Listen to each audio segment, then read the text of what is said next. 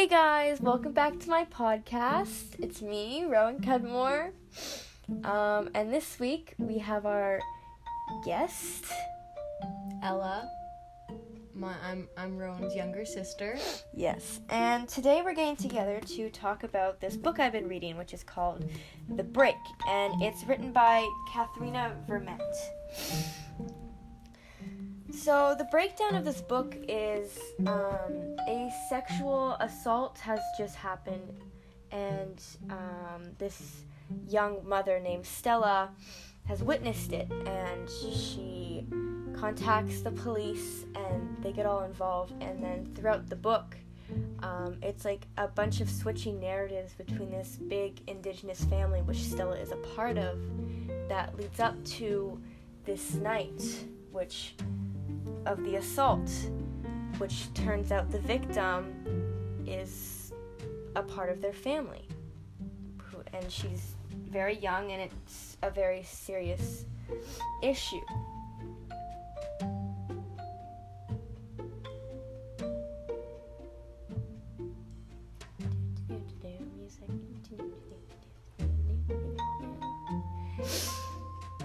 Okay, so as you know, every week when there's a book picked, there's an essential question that goes with it. And this week's question is What do you think it takes for Indigenous women to be resilient rather than broken? So, this question I picked because um, they're in this family tree that we have going on in this book. Yes, there's like, there's men but they don't play a really big role in this story. It's all the women. And what you see throughout the book is um, all their personal stories and the trauma they've gone through in their past lives. And it all like all their pasts come together to help each other overcome their traumas and this new trauma that just came up with their little young family member who just got assaulted. So, what are your thoughts, Ella? Um, I think that being broken and being resilient are two very, very different words. Being broken, it's down in your depths. It's when you feel the worst, when you feel shattered, when you lose all hope. It's a very intense feeling and I definitely feel like it's the worst sort of sadness, anger, emotion to feel. And resilient is after this traumatic thing, in this case, the sexual assault happens, that you're quick on finding healing processes, you're working hard to make sure that you can better yourself and be better and be healthy. Um, for the indigenous women, I think for trying to be resilient, and it's important to rely on your family and friends because in the Native American communities, it's a very targeted sort of culture.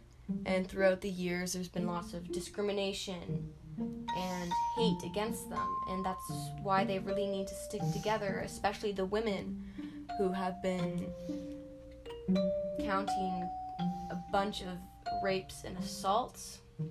And since I'm sure, unfortunately, a lot of women in the indigenous community can relate to going through a sexual abuse, assault, or a rape, that can also help each other get through it. Yeah.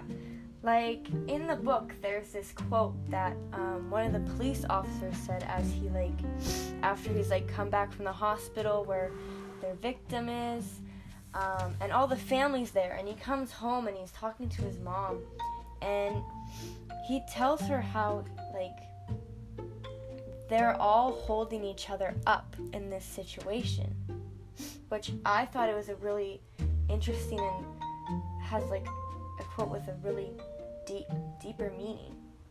Like yeah, they're all like like they're hold like the sister is holding up the sister and the mother is holding up her daughters, and the grandmother is holding up her daughters, and they're all there to help this little girl get through what she's just gone through. hmm I think, especially since in this story it is a family, I think they all have their own little separate parts with helping because I didn't read the book, but this um, this young girl who was raped, there's probably someone helping her, and the girl that is or boy who's helping the the the victim probably has someone helping her, and so on and so on and so on because there's links, and helping the person who is helping the victim can almost be more help to the victim. Because being someone who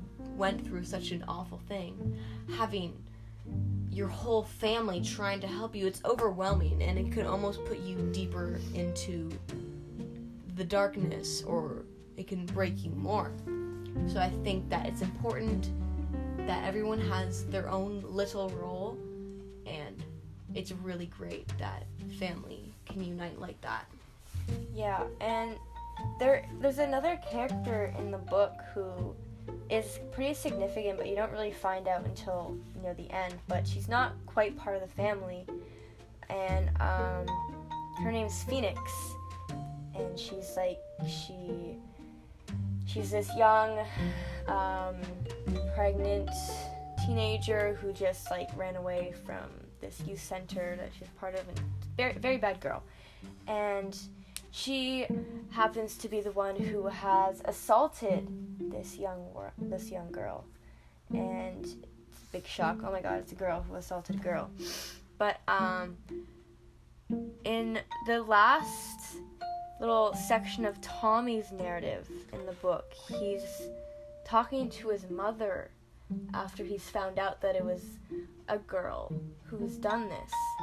And it's like it's almost a it's a quote that like proves the difference between broken and like not broken. So he he's like so you think a girl could have done this? This girl could have done this? And then his mother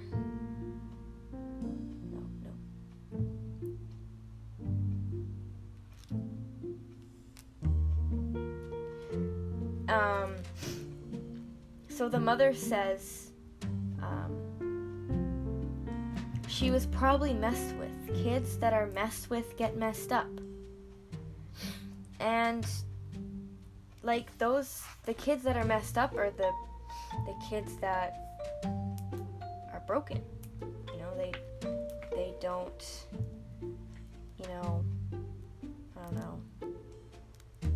way to heal because since they've caused so much pain to others, they're just by themselves, mm-hmm. and all they're all they're left with is to, is to just sit there and think about it. hmm Like I feel like that's something that a lot of children or youth can relate to is when they grow up, their childhood is in a broken family. Because, like we were talking about earlier in the podcast, that it's so important to have your family there supporting you and helping you through it because it's a thousand times harder to do any of that alone. And when you come from a broken family, um, it's it's hard because your family isn't as great as a support system as you are or as other people's families.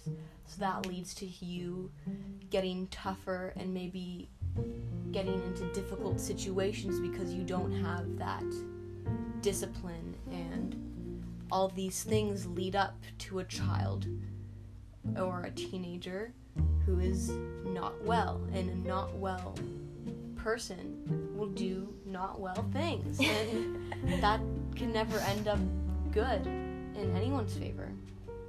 Yeah, so I think what we've like come to an agreement on is that in like indigenous communities, it's the family that can really keep you together. Because there's generations of pain throughout indigenous culture. And when you keep lots of, fa- of indigenous families themselves are broken and lost and there's not many people in it. But when you do keep that strong like family bond like you can you can see in this book how much how effective it is when like it doesn't heal you. Like no one can just get over something like that obviously not but like it's snap your fingers and it's better. yeah but it's definitely something that you know pushes you through. And you know you're not alone.